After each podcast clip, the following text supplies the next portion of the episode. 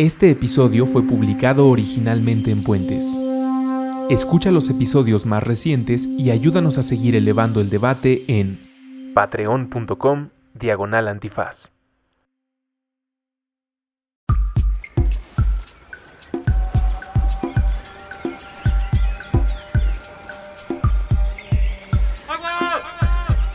Restaurando nuestra relación sagrada con el H2O, con Andrés Vargas y Elías Catalán. Todos los martes, nuevo episodio a las 9 de la noche. Puentes.me.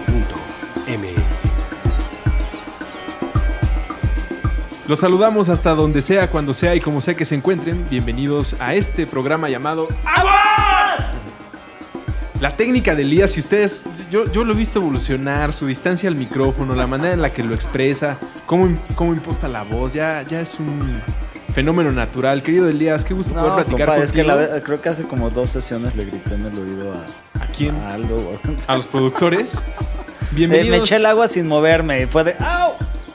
Bienvenidos a este episodio que quiero advertir va a ser hambre. Así que yo lo que les recomiendo es, hambre, si están cerca del Parnita y del Expendio de Maíz, reproduzcan este episodio caminando para que al final puedan comer. Porque si no, puede que queden con mucha hambre si es que lo escucharon haciendo su tesis, revelando fotos o lo que sea que hagan una madrugada. Se van a quedar con ganas de una muy buena tortilla. Entonces, de preferencia... Pero también está rico llegar muy hambriento. Es por eso, que vayan rumbo al Expendio de Maíz. Nos visitaron Jesús, muchísimas gracias por acompañarnos. También el querido Paulino, rostro del Parnita. Pues te vemos haciendo de todo, siempre con una sonrisa y con buena comida a la mano. Ya les decía yo y escuchaban la conversación, pues me dio mucha pena recibirlos más que con agua. Y sobre todo haciendo tanta hambre por el sabor que nos vienen a platicar y por toda la diversidad que viene. Me encanta encontrar a partir de estos podcasts, así como hay problemas que lo descubres y te encuentras con la abrumadora pared de problemas, hay veces que sucede mucho en este podcast, te encuentras una solución y si empiezas a jalar el hilo, resulta que está conectado con todo. Tierra, medicina, salud, identidad, sentimiento de nacionalidad, pertenencia, reconocimiento de muchos Méxicos. Todo eso alrededor de algo tan rico, que es creo una de las conclusiones de muchas conversaciones que hay dentro del mismo programa. Yo me quedo con diversidad. Se trata del Expendio de Maíz, un lugar que está al lado del Parnita. Deliciosa diversidad. Deliciosísima, se puede llamar así incluso el episodio. Escucharán esta buena conversación que tuvimos con Jesús, con Paulino. Muchísimas gracias por visitarnos. Escuchen esta plática. Insisto, váyanse caminando de una vez al Expendio del Maíz para que lleguen con hambre o pónganle pausa si es que lo requiere su apetito. Y pues también a consultar todo lo referente al maíz, que si bien es una buena lección lo que recibimos en esta plática, seguro les va a detonar mucha curiosidad, sobre todo a los que luego nos escriben que están estudiando para chef y que están confundidos en la vida o incluso para doctores. Creo que este puede ser una conversación que les llegue bastante y les llegue bien, así que pongan atención. Muchísimas gracias. Agrónomos, o para agrónomos, o para biólogos, o para permacultores. Sí, señor. Escuchen esta conversación, nos vemos en el Parnita, nos vemos en el Páramo y sí o sí nos vemos en el Expendio de Maíz, que está en Yucatán 84, al lado. ¿Es el mismo número? Sí, es el mismo. Ah, pues ahí está. Pónganle al Uber, a la ruta de su bici o vayan preguntando ahí en las esquinas, oiga, ¿cómo llego al Parnita? Si no le saben decir, pídanle su IFE. Puede que no sean mexicanos. No, no es cierto. Pásenla bonito, escuchen esta plática. Muchísimas gracias a los que nos escuchan y a los que nos encontramos en cualquiera de esos 3 lugares, Parnita, Páramo, Expendio de Maíz. Un abrazo igual de delicioso que la comida que se presenta ahí. Y antes de comenzar, me gustaría platicarles de un nuevo artículo en la tienda Puentes. Se trata de Rascamapas, el único mapa de México que es rascable. Pueden rascar todos los territorios que ya visitaron o inspirarse a recorrer los 2,446 municipios y 16 delegaciones de este país. Si eres de los que aman pueblear, rásquenle a su navegador y encuentren este rascamapas y muchos más productos en nuestra tienda en puentes.mx/tienda.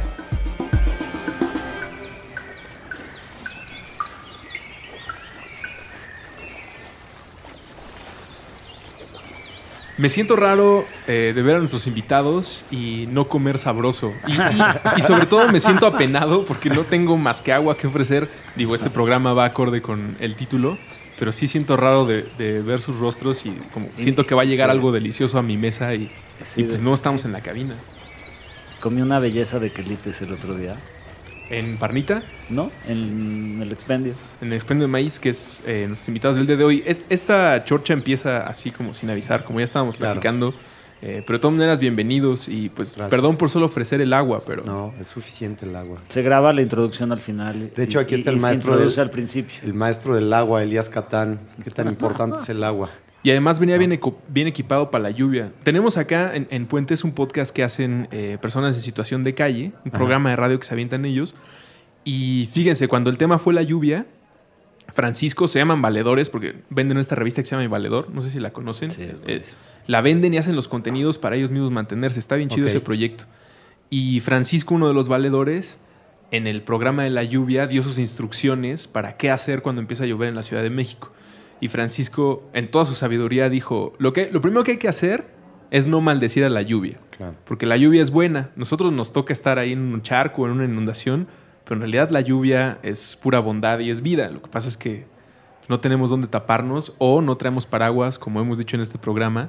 La gente no anda equipada para andar en la Ciudad de México. Impermeable. Yo siempre pregunto impermeables. La gente no sé si tenga más paraguas que impermeables. Pero luego el paraguas es... Se pierde más y duele más. ¿Dónde lo tienes? ¿Dónde lo guardas? O se genera más.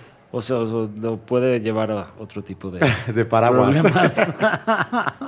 Diferentes tipos de acercamiento a la lluvia. Pero mucho de lo que aquí buscamos es cambiarle, ¿no?, este significado que le hemos dado a la palabra aguas. Y muy posiblemente, como decía Russo ahorita, se está mutando algo que le hemos llamado en muchos otros momentos Ajolotitlán. ¿Ajo o asho? Ajolotitlán. Ajolotitlán va más, pues, por el delicioso ajito que se antoja. En mi tradición es una vez al año, pero el año pasado abusé, hice como 4. Híjole. Pero sin juzgar, pues cada quien. ¿Hay de temporadas a temporadas? Sí, no, mi regla era 1 al año porque según yo era como para que fuera, como no echarle sal a todo y poder controlarlo. Pero es que el año pasado estuvo muy rudo. Y este año que hay elecciones probablemente tampoco voy a respetar mi regla de un ajito al año. Pero regresando a la Xolotitlán, si Xolotitlán existe y pasamos esta realidad para acá, el expendio del maíz es fundamental para... ¿Qué seríamos sin maíz, Russo? No, pues sin maíz no hay país. No habría hombres, dirían los mayas, yo creo. Mayas, aztecas... ¿Qué dices? Somos de maíz. En todos los mitos o cosmogonías mesoamericanos, ¿el maíz juega la misma importancia o nosotros destacamos porque está la tortilla? ¿Se han preguntado eso o lo han visto, leído? Yo siempre presumo, o cuando peleo con amigos, sobre todo de Sudamérica, saludos a mis compadres abajo del Balsas, pues ya en medio de un mezcal o 2, es como, no, pero México está más chido. ¿Por qué? Pues porque la tortilla está más chida. Y como que sí lo he logrado relajar, pero la realidad es que el maíz reina en lo que era Mesoamérica antes. Claro. ¿Han probado la chicha? Bueno, hasta Perú. Sí. Hasta Perú, pero el maíz es de Perú, aquí. Pero la chicha sí se prepara en Perú. Sí. Es una cosa rarísima. ¿Qué más se le echa? Maíz, es, ¿no? Lo muelen, ¿no? ¿Tú has probado chicha, Jesús? Sí, sí le he probado, pero en realidad pues es sencillo. Es una fermentación que se hace a partir de maíz. Con un poquito de tiempo, se puede... Para ver una fermentación también tiene que ver agregársele algún tipo de azúcar. Claro. Pues no he ido a Perú, pero sí una colega colombiana pues me dio una vez un poquito de... ¿Pero hay un equivalente chicha en México a la chicha? Sí, claro que lo hay. ¿Cuál es? El mejor equivalente, y ese es una bebida todavía más antigua, sería el tejuino, proveniente del estado de Jalisco. El otro día que llegué a Parnita, ¿le estabas preparando algo así a Julio o me lo imaginé? Sí, parte del proyecto del Expendio de Maíz tiene que ver con buscar la diversidad de los distintos maíces en distintas comunidades. Y partiendo de allí, el buen Jesús trajo al Expendio de Maíz su propia receta, porque de eso va justo, de la diversidad. Es decir, tejuino pues, se tomará en Jalisco, pero cuando uno tiene como las bases o el fundamento de la cocina en general, puede uno empezar a hacer sus reinterpretaciones, ¿no? Entonces tenemos ahí justo un tejuino, que es una bebida de masa acedada, fermentada, que va muy, muy acorde a lo que dices de la chicha, es decir, y entre más se va fermentando, más te va poniendo. No, yo de hecho vengo en tejuino ahorita. Ah, ¿estás colocado en tejuino? Sí. Una prueba para los demás. Sí, bueno, es que les vamos a mandar, nos comprometemos ahorita a mandarles mañana ahí una garrafita de vidrio con tejuino para que lo prueben. La última vez que... Y unas tortillitas, evidentemente. Bueno, por ahí se tiene que empezar. La última vez que me clavé hablando de maíz con mi amiga Adriana Cavita, que ahorita está en Reino Unido, trabaja en un restaurante, sí. Su perspectiva era que el maíz en México estaba completamente amenazado. Fue una plática que me dejó, la verdad, bastante desesperanzado y nervioso de cómo estaba el maíz. Sí estamos en una situación de peligro real, sigue habiendo una diversidad para presumir o para cuidar. ¿Cuál dirían que es el panorama en este momento a partir del expendio de maíz? Apá, ¿usted quiere intervenir? Digo, porque yo me la tengo medio clara, que tiene que ver ahorita, si quiere Jesús les platica su punto de vista. Sí hay un riesgo respecto a las semillas en general en México y tiene que ver básicamente con la conducta alimenticia de la gran ciudad, o sea, de las grandes ciudades, ¿no? Evidentemente, el hecho de estar tan pegados a Estados Unidos, el hecho de estar tan pegados a nuestros sistemas, dispositivos electrónicos, redes sociales, hace que nos hemos distanciado del campo, ¿no? Entonces, evidentemente, no sé, el día de hoy fueron personas que llevan investigando el maíz durante años y años y años al expendio a entender de qué iba nuestro pequeño proyecto, porque es un pequeño proyecto que trata de contribuir a algo en relación a tratar de modificar sustancialmente la conducta alimenticia de una comunidad, como puede ser la esquina del Parnita, Páramo, uh-huh. por así decirlo. Nos mencionaban que de tantas variedades que existían antes de maíz, ahora ellos ya tienen un catálogo mucho más reducido, ¿no? O sea, un catálogo, cuando digo un catálogo, tiene que ver con un proceso de investigación alrededor de salir a los distintos puntos y ver qué maíces criollos y nativos siguen existiendo por región, ¿no? Entonces, es primordial para las personas que somos parte como de la industria gastronómica en la ciudad, tener como estas opciones de distintos, estas opciones o esta oportunidad de poder degustar distintos tipos de maíces que todavía están, ¿no? Evidentemente, pues, estar en nosotros y en la forma en que nos comportamos frente al maíz para poder rescatar, sin que esto suene pretencioso, porque decir la palabra rescatar significaría que anteponemos al hombre sobre la naturaleza, y no es así. Seguramente el maíz brotará nuevamente aún y cuando no existe el hombre, ¿no? Entonces, no sé, Jesús, cuál es tu postura. Digo, compartimos muchos puntos en particular. Jesús es un hombre que lleva años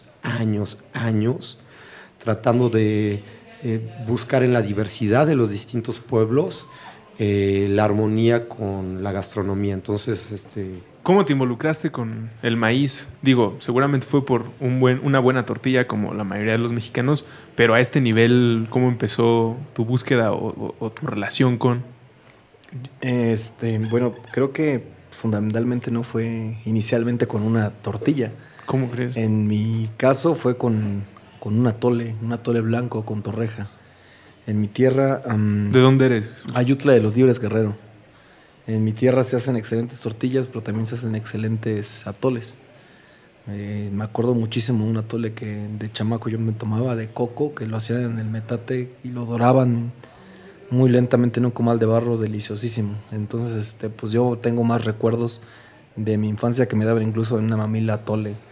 Entonces, pues básicamente la relación que tengo con el maíz tiene que ver directamente con que provengo de un mundo que es rural, un mundo que tiene características campesinas, de un mundo en donde mi familia es matriarcal, en donde salen adelante personas muy trabajadoras y a pesar de que no crecí siendo cobijado por el conocimiento de ser campesino, porque no lo soy. Crecí bajo el cobijo de ser cocinero, al lado de metates, al lado de molcajetes, al lado de procesos completamente tradicionales que contrastan a las ciudades grandes como esta. Y según yo es cada vez más raro que alguien entienda esos procesos. No quiero quemar al público de este programa ni a la mayoría de nuestros amigos, pero...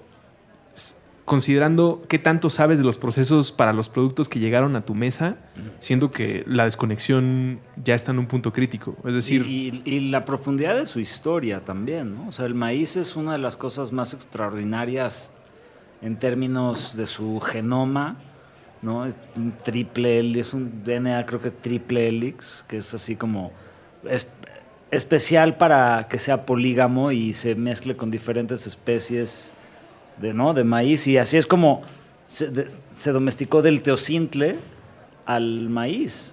Y es algo que está diciendo Paulina, y te voy a decir algo, yo creo que el maíz sin humanos no permanecería. Es uno de esos ejemplos que a mí me encanta, donde no somos indivisibles, porque justamente el maíz es el humano a su mayor profundidad, o sea, entendimiento y profundidad de cómo puede trabajar con la naturaleza para de algo que es pequeñito como el teocintle crezca y sea algo que sea básico para la... Yo creo que sí. Para la subsistencia humana, ¿no? O sea, es como... Creo que sí nacería solo, ¿sabes? Porque muchos animales que se lo comen, cuando lo llegan a defecar, incluso germina. Claro, pero ya hubo una... Ya hubo una intervención humana. Sí, un autor dice que es el primer experimento genético en la historia. ¿El maíz? El maíz. Hace 30,000 años emergió el maíz en el Valle de Tehuacán, ¿no? Cerca de Oaxaca. O sea, es un tema que sin una intervención humana no habría existido, se habría quedado en teocintle. Fíjate que muchos de mis amigos pueden pensar, ya no voy a decir mis amigos, pero las personas vamos al tianguis, pedimos una gordita o lo que sea en maíz y podríamos pensar que todo el maíz viene del mismo lado.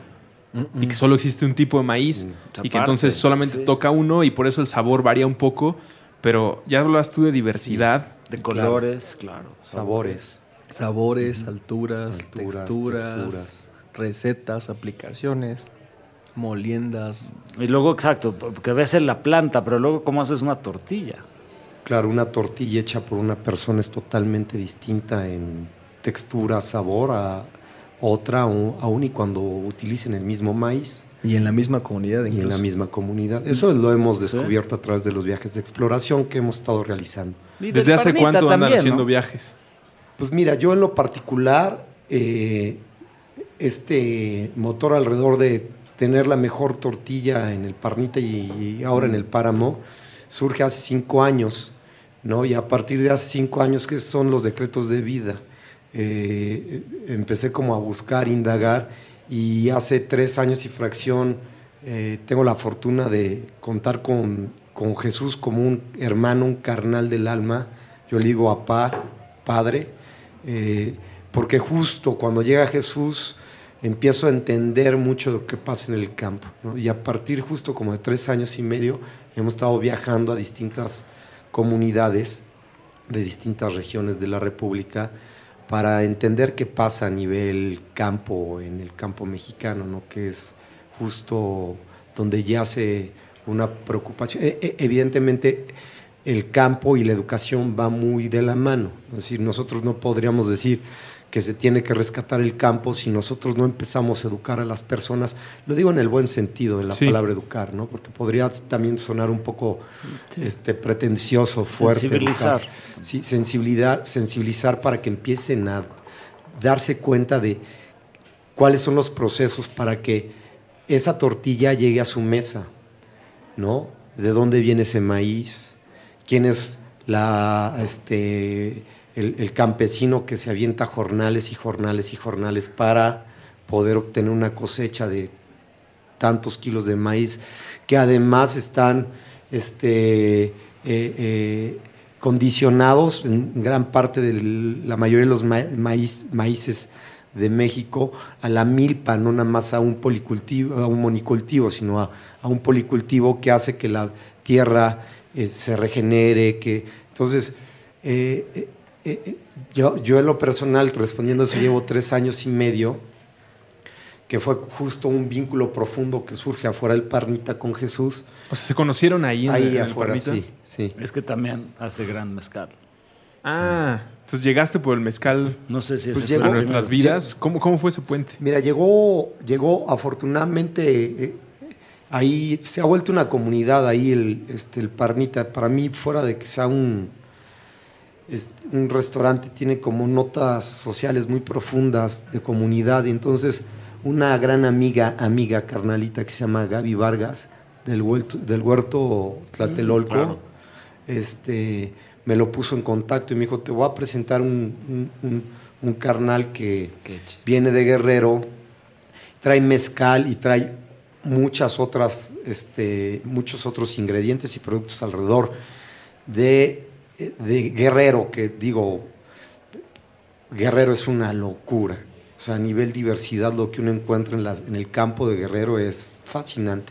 Y cuando llega Jesús, pues en un acto de conciencia, viéndonos a los ojos, y ahí coincidimos en muchos puntos, y a partir de ahí pues empezamos a trabajar en relación a este proyecto de vida, que ahora se transforma en un lugar que tiene muchísima esencia, que tiene demasiada honestidad y que tiene un amor profundo por los procesos tradicionales y la reinterpretación de los mismos en un espacio donde es una cocina abierta. Sencilla. Sencilla, una cocina de campo, que uno come lo que hay, que uno degusta y puede aprender, que es lo importante, que esa es esta parte de la educación o del conocimiento que durante años nos han dictado que el conocimiento es de uno y entre más uno lo acumula y no lo divulga, más se vuelve propiedad industrial, intelectual y es una mierda. Y eso también va con semillas y derechos de autor sobre ciertas semillas. Pues, digo, claro. Justo en la divulgación está la gran oportunidad de expandir proyectos como este. Si el conocimiento no es nuestro, el conocimiento es milenario y el conocimiento yace ahí. Pero ahí yo veo un punto de conexión bien interesante y creo que es el que termina derribando... muchas otras barreras, que yo también estoy contigo cuando hablo de educación y no quiero sonar pedante cuando hablo de esos temas, pero es, creo yo, el poder más grande, el vínculo, el puente, es el sabor. Es decir, aquí, mientras disfrutas una buena tortilla o un producto de los que hay en ese momento en el Expendio de Maíz, puedes tener la historia del producto y Totalmente. Puedes tener la historia del origen. Entonces, tu relación con la tierra, con el territorio, con la identidad, ya viene dado a partir de algo que puedes disfrutar, que puede ser difícil de explicar, sobre todo si no tienes los adjetivos para elogiar lo que estás probando, pero ya no se trata entonces de revisar un mapa. Digo, sí es porque viene la anécdota. Justo, eso pero sí estaría increíble, eso es lo ideal, que le des una mordida a la tortilla y baje un así de holograma y te explique... el territorio de donde viene. Ya se está apuntando el Elías para la producción. No, pero imagínate esto. ¿Cómo vienen los mezcales? ¿No? Tal persona, sí. Tal cocción, Estaría muy padre que cuando sirvan las tortillas te pongan una... ¿De dónde? Bueno, Jesús en gran medida lo que intenta hacer con cada persona que llega al expendio es exponer de dónde viene. ¿De dónde viene todo lo que hay alrededor del expendio? Bueno, me senté y había 4 personas que llevaban ahí aparentemente todo el día. Dijeron, íbamos pasando, nos sentamos aquí, llevamos aquí 4 horas. Jesús le está dando todo. ¿Cómo cuántas pláticas o tours llevas hasta ahorita en el expendio? ¿Más de 100? No, tampoco. Menos de 100. No, yo creo que muchas menos, solo que me apasiona demasiado mi tierra, me apasiona muchísimo los distintos tipos de México y pues también me encantaría de repente a mí tener la posibilidad de tener al lado de mí a la persona que lo produce, a la persona que guarda las semillas, a la persona que permite que algunos alimentos de los que traemos pues tengan continuidad. Entonces, pues sí le he hablado a algunas personas y pues tampoco me sale muy bien el inglés, pero... lo intento cuando se trata a la hora de... Que se esfuercen ellos. No, ¿cómo? Que se esfuercen ellos. Pues no. Ruso, no estaban felices. O sea, ya sabían... O sea, bueno, estaban... Ah, tú estabas junto a... Yo llegué a los últimos 5 minutos a disfrutar de unos kilitos. Y en los compatriotas, ¿cómo ves el orgullo salir de ahí? ¿Sí? ¿Has visto en los ojos de alguna persona? Lo digo también porque estamos en tiempos electorales y luego cuesta trabajo saber dónde agarrarse para sentir la identidad y qué hacer por México. Y justo creo que a través de los sabores y de saber de dónde vienen los productos, pues es algo muy palpable, ¿no? Aquí no estás hablando de identidad política, ni de colores de partido, ni siquiera de regiones, sino quién produjo, dónde lo hizo y cómo llegó. Y eso inmediatamente cuando pruebas el sabor hace una reverencia de respeto. Ya si tienes a alguien que cuente la historia, pues tienes a dónde dirigir ese agradecimiento. Eso está bastante chido. Si has visto cómo le surge el valor a alguien de, qué bonito mi país, o se muestran indiferentes a los sabores. La experiencia que hemos tenido es que después de haber comido, creo que salen muy satisfechos en cuanto a los sabores. Sin embargo, a primera impresión, muchas personas cuando se acercan y empiezan a preguntar, pues como que el interés es muy, muy corto. He encontrado también algunas personas así. ¿Crees que lo vean como, está muy simple? Creo que algunas sí, uh-huh. Pero pues,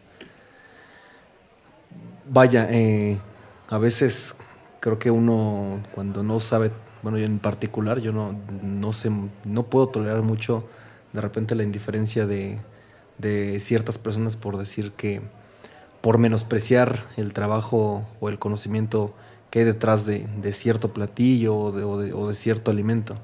Sí, de repente me es desgastante, pero pues vaya, algo que estoy convencido es que por más que me llegue a encontrar personas así, si de 10 me escuchan una, pues con esa persona puede compartirlo y puedo hacerlo como algo viral. Entonces, pues también el objetivo de todo, un objetivo del expendio es directamente tener la posibilidad de transmitir pues los valores que hay detrás de algunos ingredientes y de algunos procesos.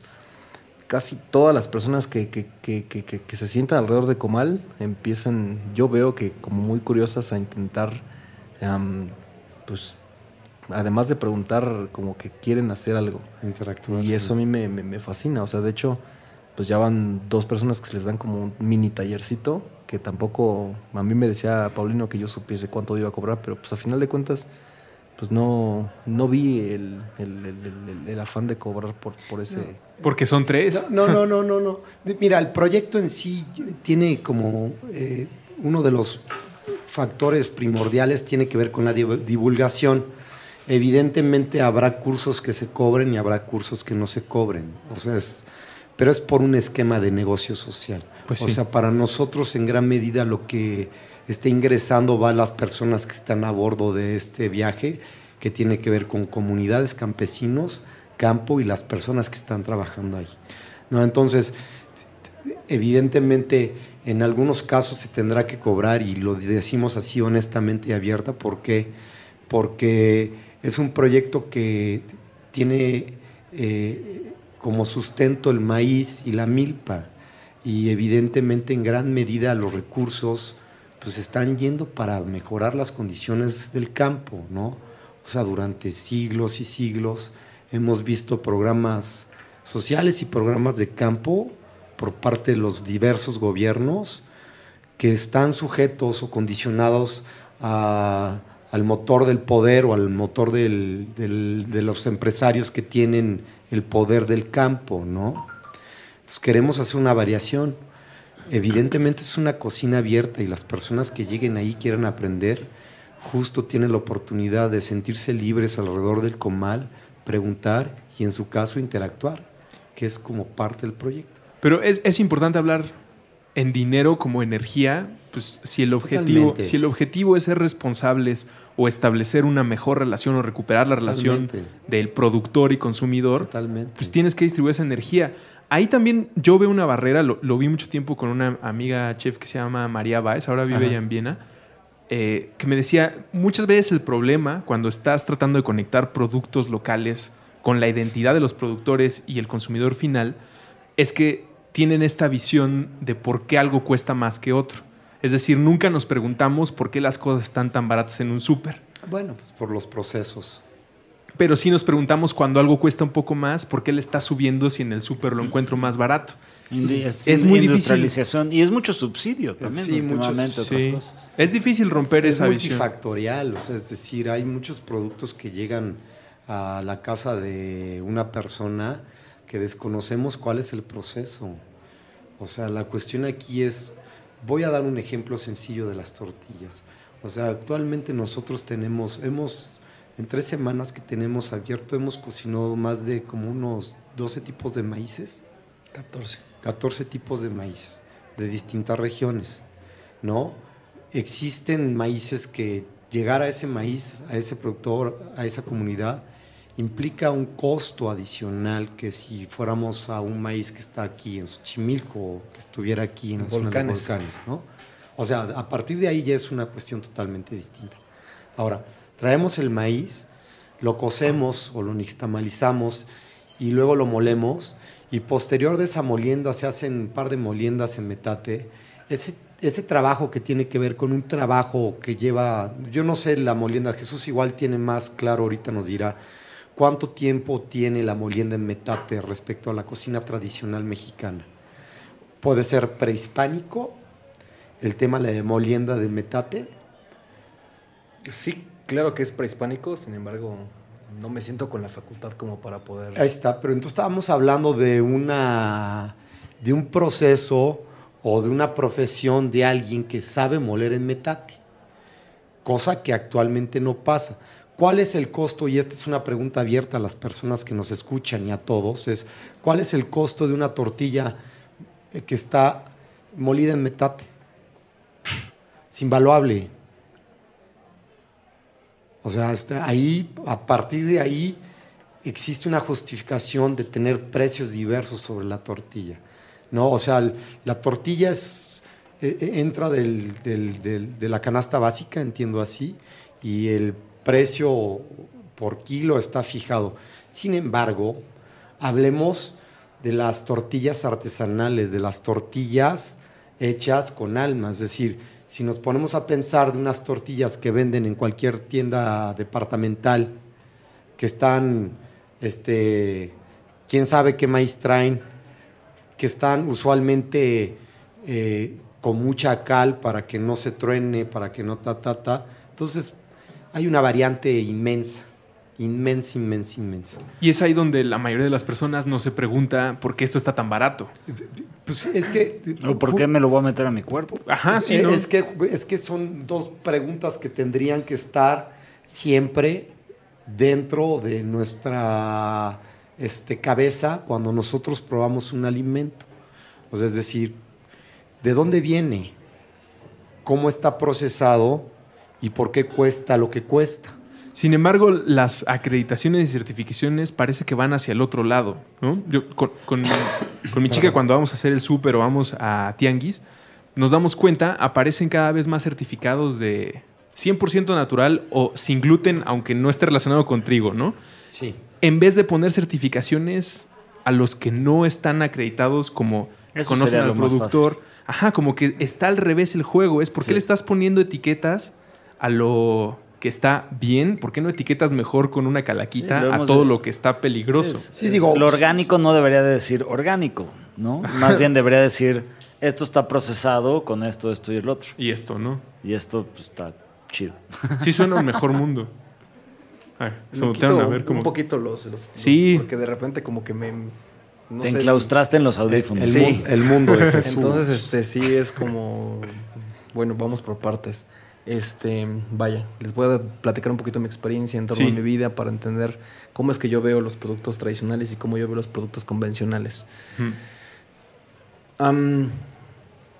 Cuando una persona tiene la posibilidad de salir y de ir a un lugar en donde una familia haga unas tortillas y las ofrende a otra persona, sea con sal, sea con salsa, sea con aguacate, sea con lo que sea, y esas personas sembraron su maíz, lo cocieron, lo molieron y le hicieron tortillas, es incomparable contra una tortilla a nivel, ¿puedo decir marca?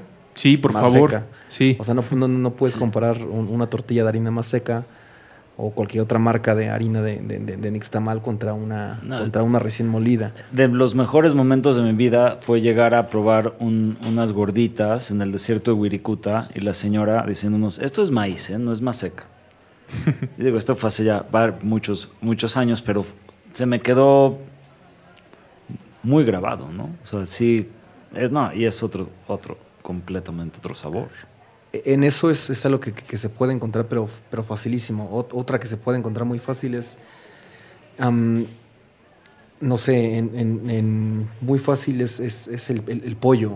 Cuando, o sea, yo, por ejemplo, no soporto el pollo en la Ciudad de México porque gran parte de él huele a choquía. Le decimos nosotros pollo ajá, o sea, como a huevo, choquilloso. Así decimos en mi pueblo.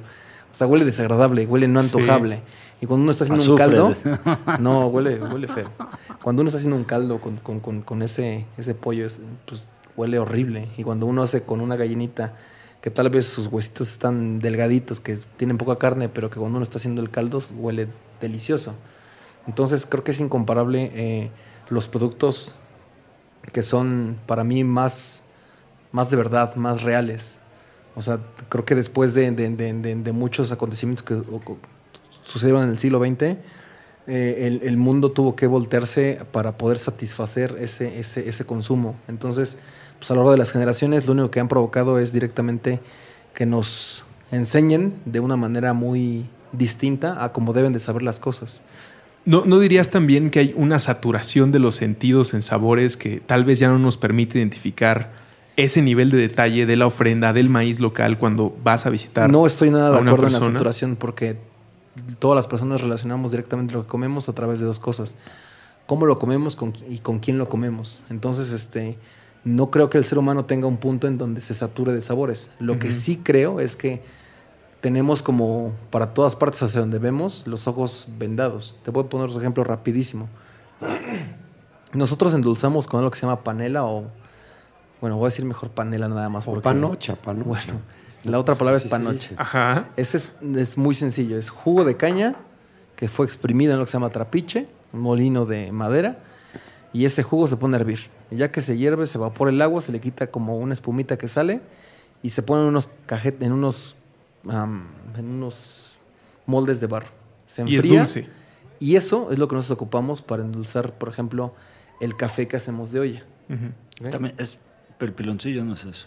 El piloncillo es lo que a nosotros nos... El sistema en el que estamos, en el que vivimos, en el que nos venden pues cosas de repente muy falsas.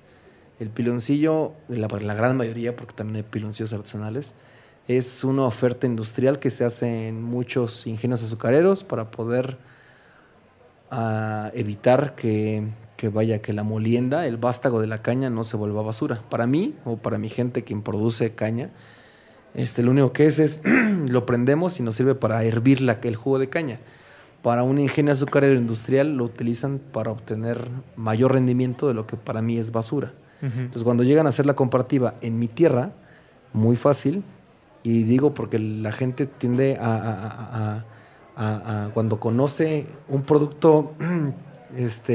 originario contra un producto que es el intento de ese producto originario, pues directamente lo que hacen es hacer la comparativa de si utilizaran panocha, si utilizaran panela, sería buena cocinera o es huevona o no utiliza las cosas como deben de ser.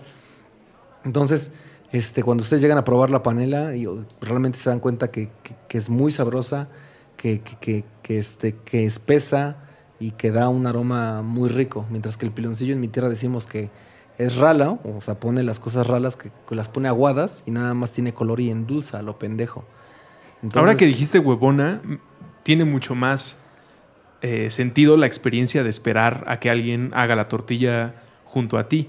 Yo tuve la experiencia de ir a comer a Teotitlán del Valle con Abigail Mendoza, que es una de muchas hermanas que tiene este restaurante de comida, y a la entrada del local... es casi una declaración de esto va a tomar tiempo.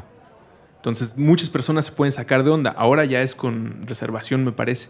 Pero todo el rollo es que Abigail se sienta junto a tu mesa, te va platicando el origen del maíz y empieza a darle. A mí nunca me había tocado que me hiciera una tortilla y me quedé mucho con lo que comentabas. Sí es mucho, perdón por la comparación, con el set y el setting del consumo de ciertas sustancias. ¿Con quién estás? ¿Quién te lo está haciendo?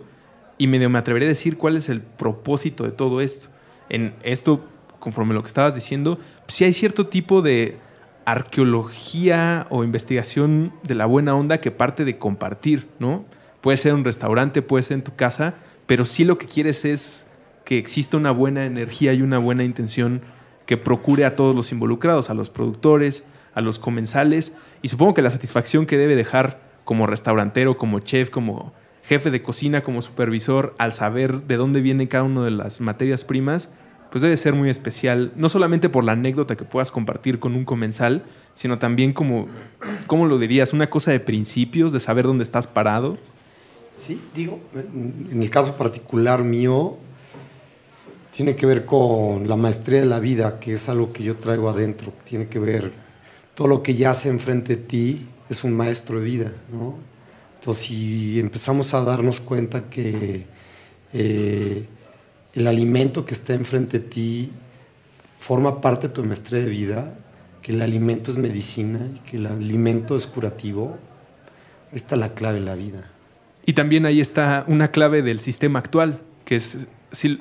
Si se ha logrado que los dueños de la comida o de las principales productoras de alimentos sean las dueñas de las farmacias, pues es una lógica bastante... Sí, mira, yo alguna vez, no me acuerdo cuál era el título, Sideguest, ¿no? ¿No lo vieron? Sideguest, claro, sí. Que tenía que ver justo con la forma en que ha sido determinado, conducido el ser humano durante siglos y siglos y siglos por las familias que monopolizaron todos los sistemas, ¿no? O sea, quien monopolizó... La religión, el banco y la guerra. Y la guerra son familias que tienen el banco de semillas, que además tiene la educación, que además tiene... Los Rothschild, los Monsanto. Bueno, no sé si se apellan Monsanto. Pero son familias que al final del día tienen que ver.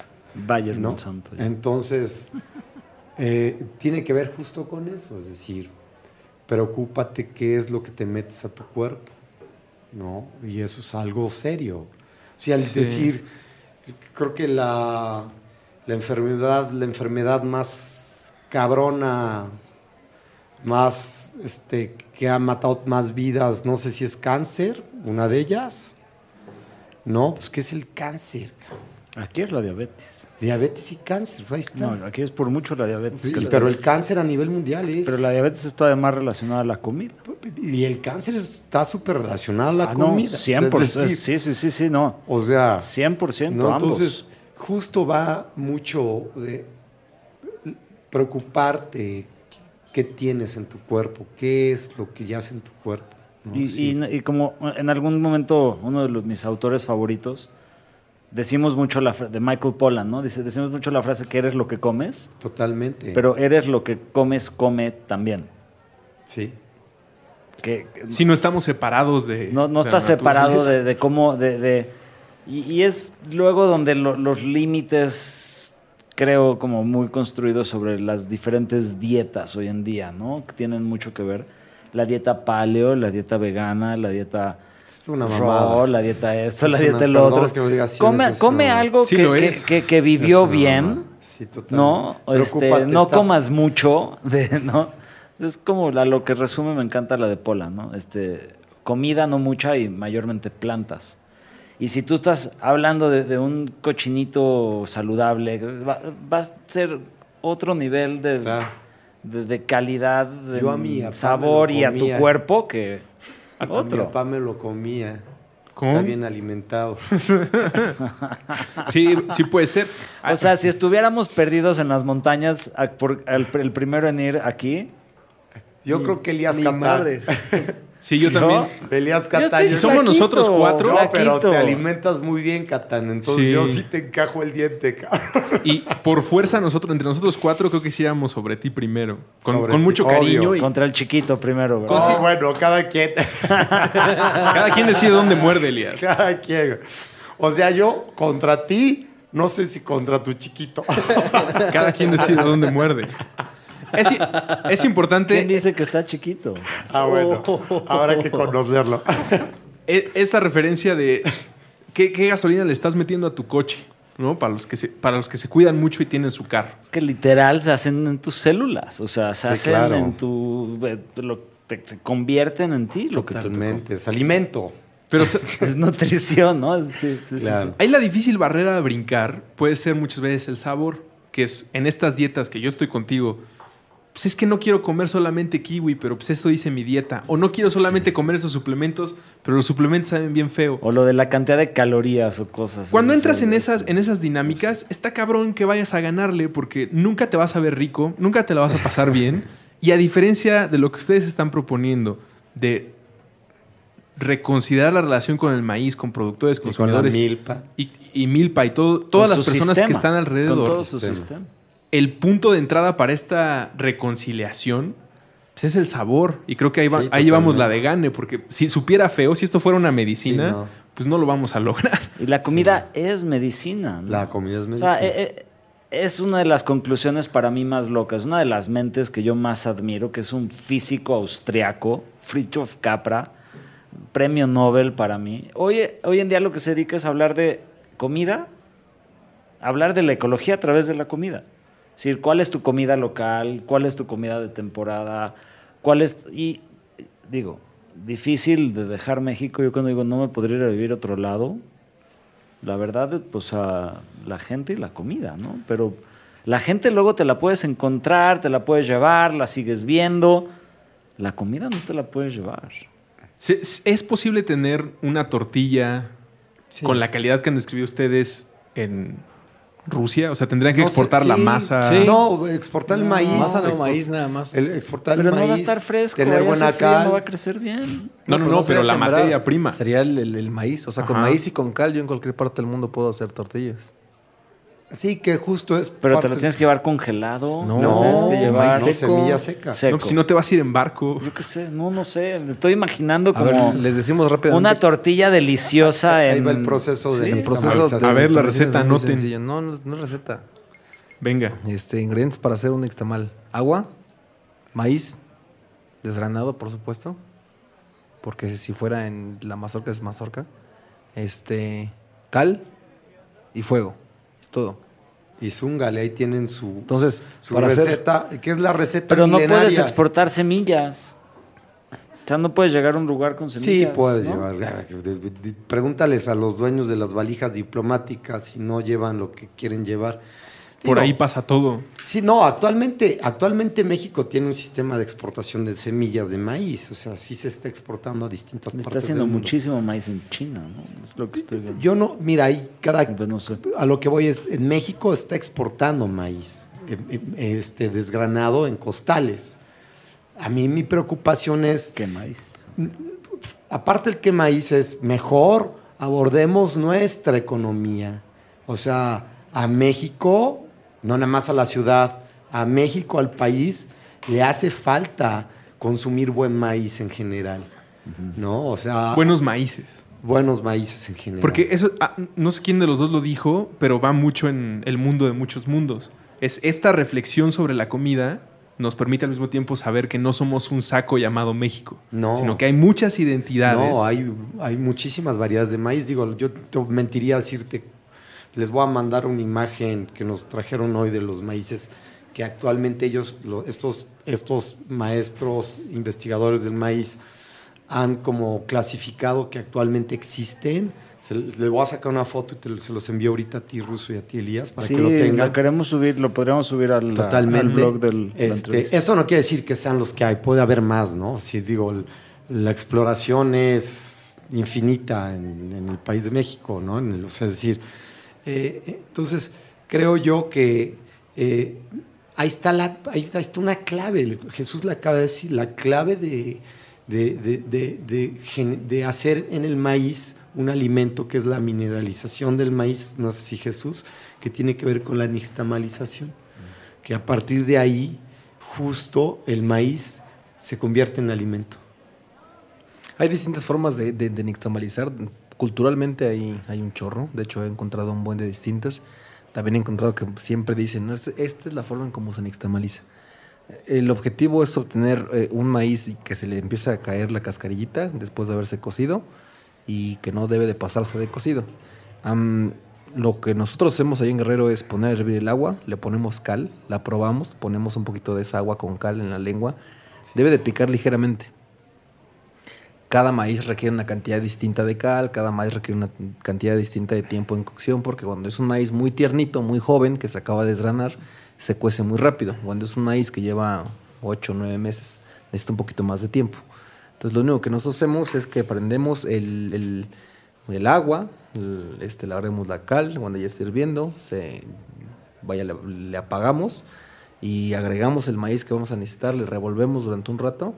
Y se deja, depende del tamaño de la... Como nosotros nixtamalizamos en ollas un poquito más grandes, pues se le da un poquito más de calor y se apaga. Y se deja descansando toda la noche hasta el día siguiente. Sería una imposición absurda decir que solo existe un proceso y quererlo imponer por todos lados. Sí, sería tonto. Hay procesos, tantos cocineros hay. Justo, ¿no? Pero ahí hay una lección bien bonita de diversidad del país. Sí, totalmente. Que justo este expendio abre sus puertas para que la gente no nada más vaya a comprar tortillas, no, para que la gente vaya a comprar maíz y cal si quiere y empiece a tomar como parte de un riesgo de vida, irse a su casa, poner una olla y hacer su nixtamal. En mi caso sí sería un riesgo. Y traerlo y tal vez, oye, muélemelo, ya me lo llevo. Sí. Y hacer un concurso de tortilla. Total. O una, si no, es que la competencia es rara, pero una exposición. La tortilla más hipster. Ajá, nada. Pues si sucede en Hipsterlandia. Pero si no, yo me quedo mucho con la lección de diversidad y la necesidad de identidad, no como somos un solo país y todos nos llamamos igual y todos vemos igual, sino pues en el territorio existen todos estos tipos de identidades. Digo, México es una idea.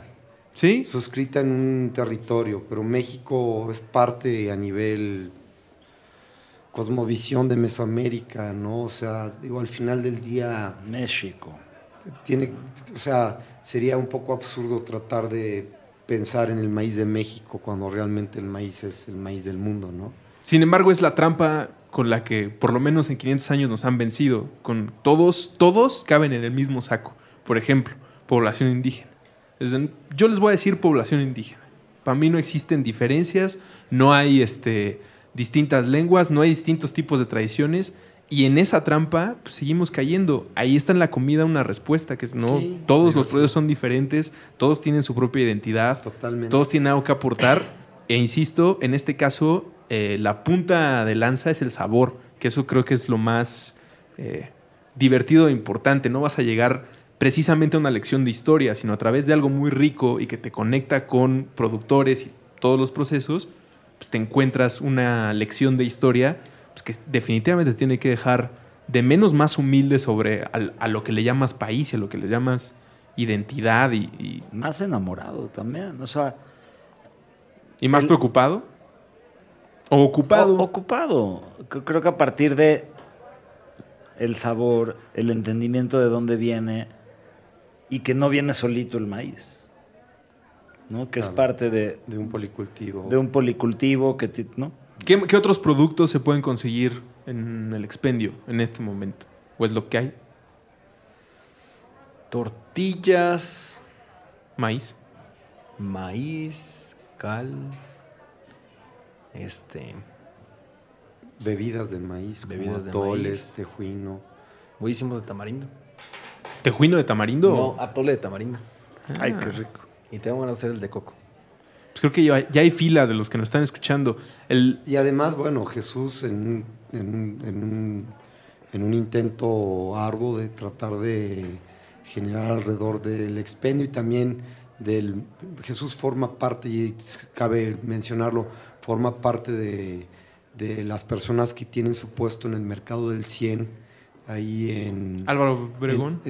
No, se encuentra en M. Anza, con Orizaba, que se pone todos los domingos. Vayan, vale la pena porque van a encontrar productos de primera mano, o sea, de productores de 100 millas a la redonda con sus excepciones. O sea, hay alguien que viene más lejos. Sí, nosotros. Pero productos de primera mano de productor, que hay una diversidad impresionante. Tiene buenos valores. Entonces, en el expendio podrás encontrar igual sal, de Guerrero, podrás encontrar igual cuando exista, porque tiene que ver justo con la temporalidad y disponibilidad. Jitomates, que se llama tinaná, que son una locura de jitomates. Jitomate mixteco. Y chiles, solo hay en una época del año. Fíjate que el jitomate, bueno, hablemos de la biodiversidad. Sí. Me encanta ese tema. Nosotros en las ciudades estamos como ligeramente acostumbrados a pensar que si hay algo debe de estar durante todo el año. ¿Ligeramente? Yo creo que estamos... Bueno, muy... ¿Por qué no está ahorita? Estamos tan mimados que nuestro reclamo es ¿cómo chingados no hay mango ahorita? Yo quiero mi mango. Es como, no, señor, espérese. Pero ¿sabes qué pasa cuando hay mango y no es temporada? Ahí te va. Mi tierra produce un chorro de mangos, pero un chorro, a madres de variedades distintas.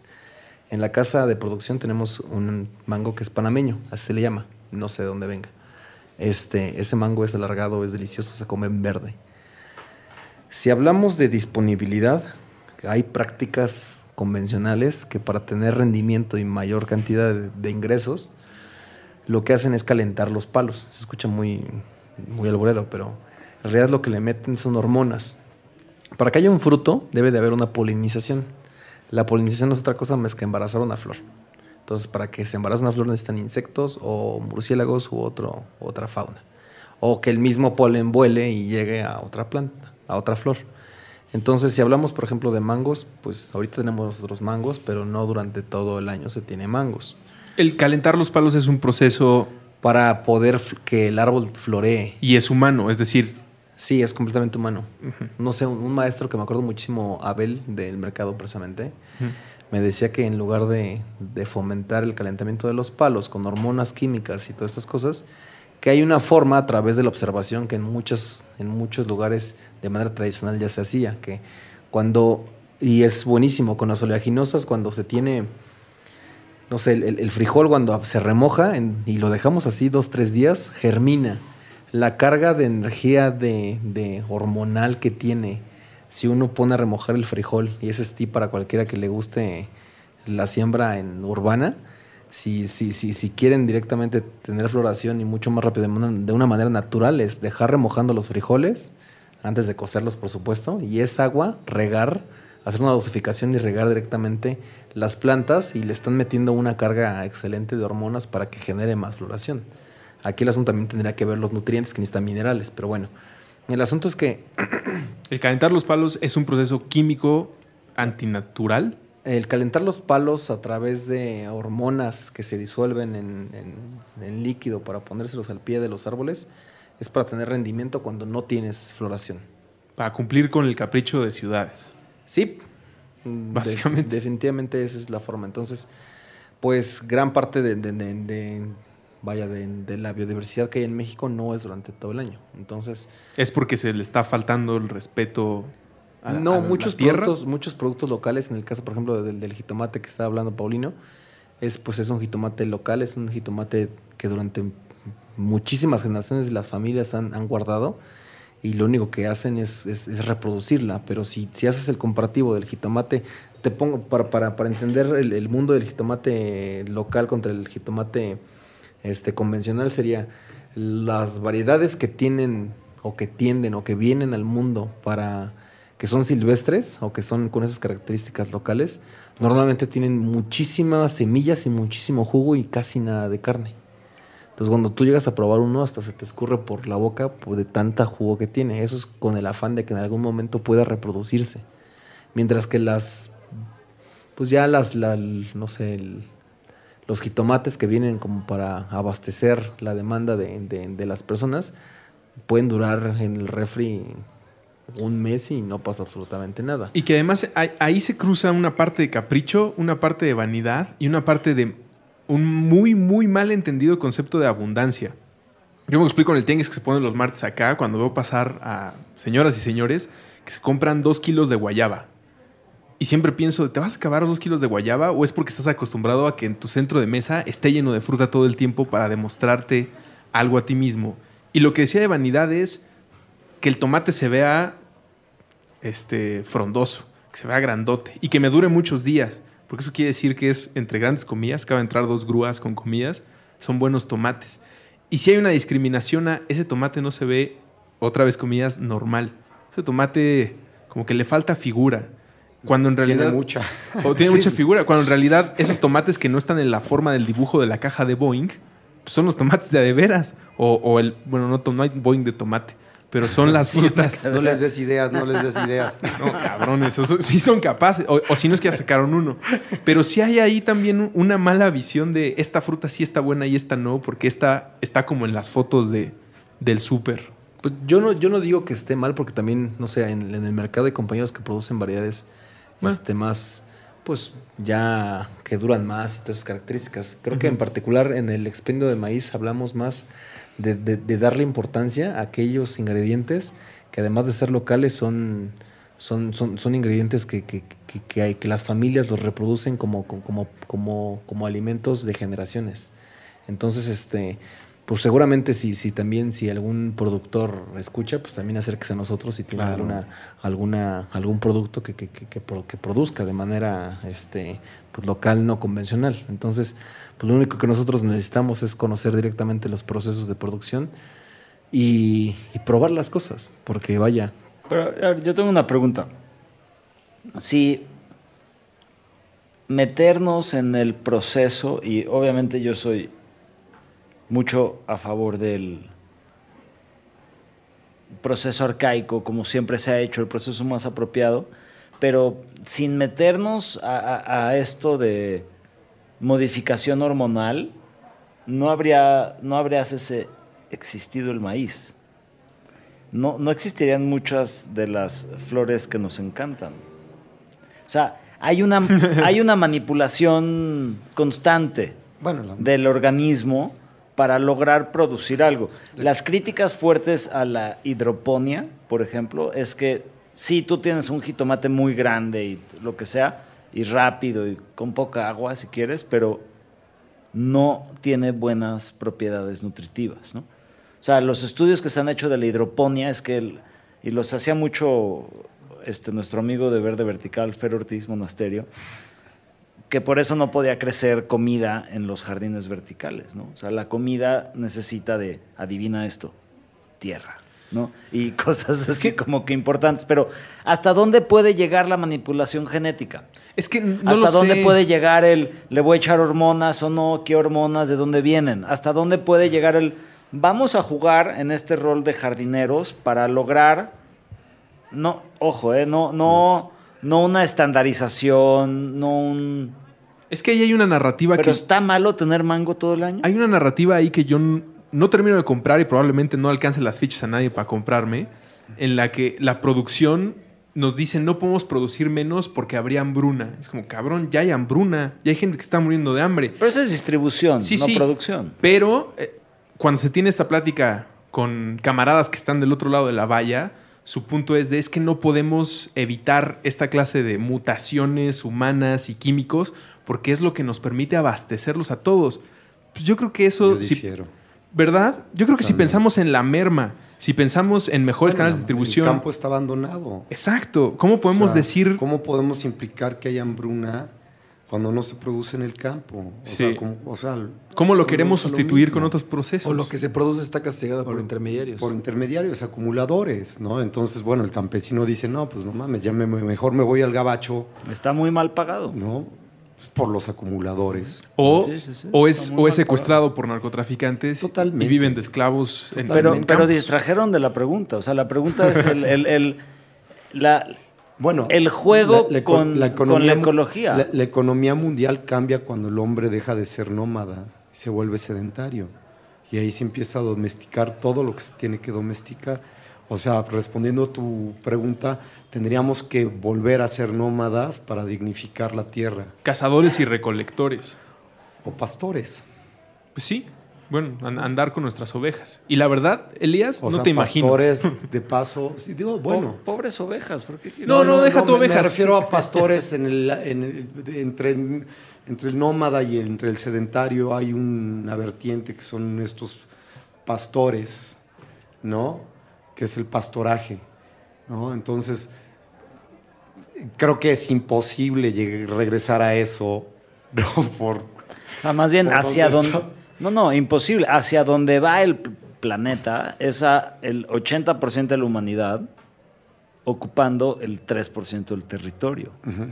En este libro hermoso que se llama De hombres a dioses, Sapiens, hermoso, de Yuval Noah Harari, habla de este punto de 7,000 años en el que desde su perspectiva nos convertimos en esclavos de tierra. Totalmente. Y entonces nuestra relación es... El sentido de pertenencia a la tierra rompe la economía. La idea de la propiedad privada y mi valla está de aquí para acá, yo soy dueño.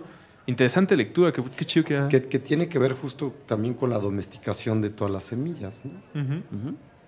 Ahí hay o una trampa o una oportunidad. Yo creo que por la plática que acabamos de tener es pura oportunidad y sobre todo puro buen sabor. Así que si ustedes ya visitan el Parnita del Páramo, que estoy seguro que lo hacen, queridos escuchas, pues ahí al lado asómense y pidan. Va a ser una buena experiencia. Sobre todo si lo piensan como yo, que el Parnita de Páramo es aparte de mi colonia y de la ciudad, ofrece muy buena conversación.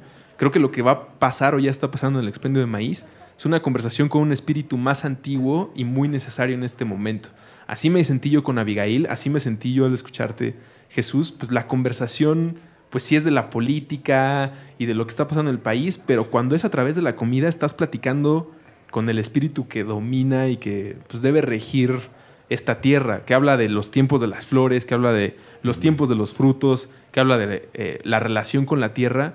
Pues qué bueno que ya exista. ¿Y cuánto llevan? Estamos grabando esto en mayo 2018. Llevamos 3 semanas cumplidas. Ah, pues mira, antes del mes. Aunque es un proyecto que, al menos en mi cabeza, tiene 5 años. Y digo, en Jesús creo que lleva una vida.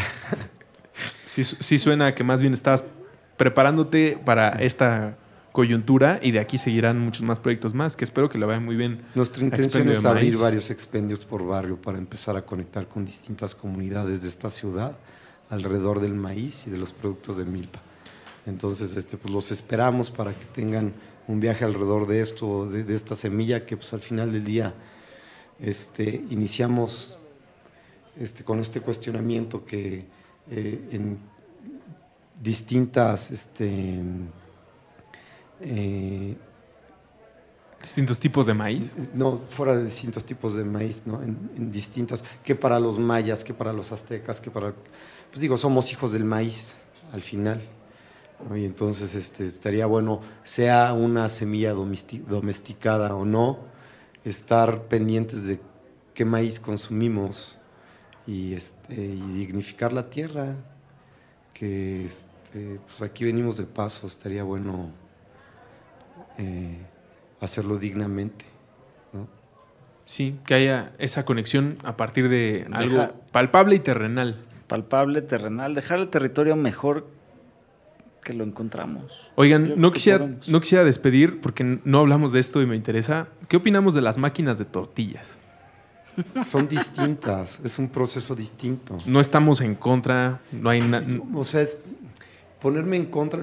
O sea, si la máquina de tortilla al final está utilizando un maíz bien nixtamalizado y bla, bla, bla, bla, bla, bla, pues digo que existan. O sea, no olvidemos los otros procesos que va de eso, justo. O sea, ser categórico en ciertas cuestiones es difícil, como decir esto es mejor que esto. Uh-huh. No, nada más es diverso. Apelemos a la diversidad que existe en torno a dónde vivimos, cómo vivimos, y a partir de ahí decidamos.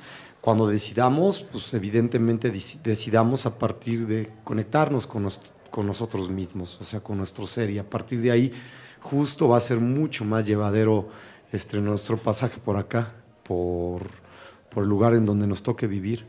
De acuerdo, que no hay una sola cosa que podamos decidir. Estoy de acuerdo. Pues muy bien, muchas gracias por venir a platicar con nosotros. Insisto, me siento muy mal por no ofrecer nada tan sabroso como lo que normalmente me encuentro. Mira, ¿sabes qué? Salimos con prisas porque parte de la vida es siempre estar corriendo. Yo le había dicho a Jesús, vamos a llevar unas tortillitas, y yo de pendejo, pues se me olvidó. Yo le dije, pero las hemos frijoles. Pero las hemos probado. Sí, pero sí vamos a traer unas tortillitas. Las mejores tortillas y los mejores frijoles. Les haremos llegar unas docenas de tortillas y también les haremos llegar unos tejuinos para que... se pongan en tejuino. Hacemos la versión de aguas en tejuinos. Aguas en tejuinos. Aguas con el tejuino. Cada 15 minutos uno. No, y a ver cómo qué platicamos. Yo quiero cerrar, o no sé si es el cierre, pero no me quiero quedar con la última palabra. Pero yo sí creo que hay un mal y un bien. En un libro que es de mis favoritos de la vida, que se llama Shantaram, lo definía. ¿Qué pasa si todo mundo lo haría? Es una manera de decirlo. Y en lo que yo estoy leyendo ahorita, justo lo estaba leyendo el sábado, lo voy a ir traduciendo y dice, algo es correcto cuando tiende a preservar la integridad, estabilidad y belleza de la comunidad biótica. Algo está mal cuando busca lo contrario.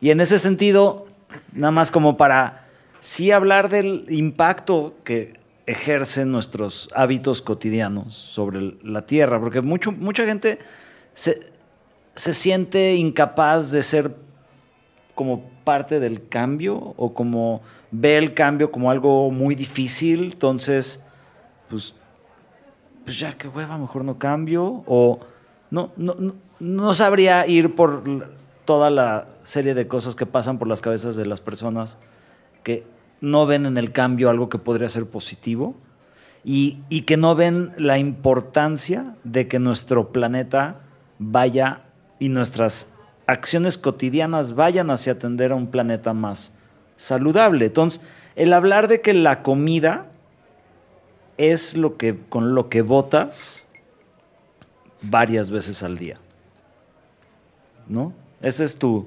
democracia sobre tu cuerpo, pero también, y casualmente, lo que te va a caer mejor a tu cuerpo es algo que le está cayendo muy bien a las comunidades y a los territorios de las diferentes comunidades. Entonces, hablar de este tipo de relaciones, este tipo de lugares, en donde desde el territorio a quien lo habita, a quien disfruta de lo que sale de ese territorio, pueda tener un impacto positivo en lo individual y realmente en nuestro planeta. Entonces, ahí hay algo que es como inmediato de lo que hablamos seguido aquí, Ruso, de lo micro a lo macro, y que si el agua y la cuenca, y que si táctico y si no, y que tu bici, y que todos citamos a Gandhi, ¿no? Sé el cambio que quieres ver en el mundo. Y a así. Lennon.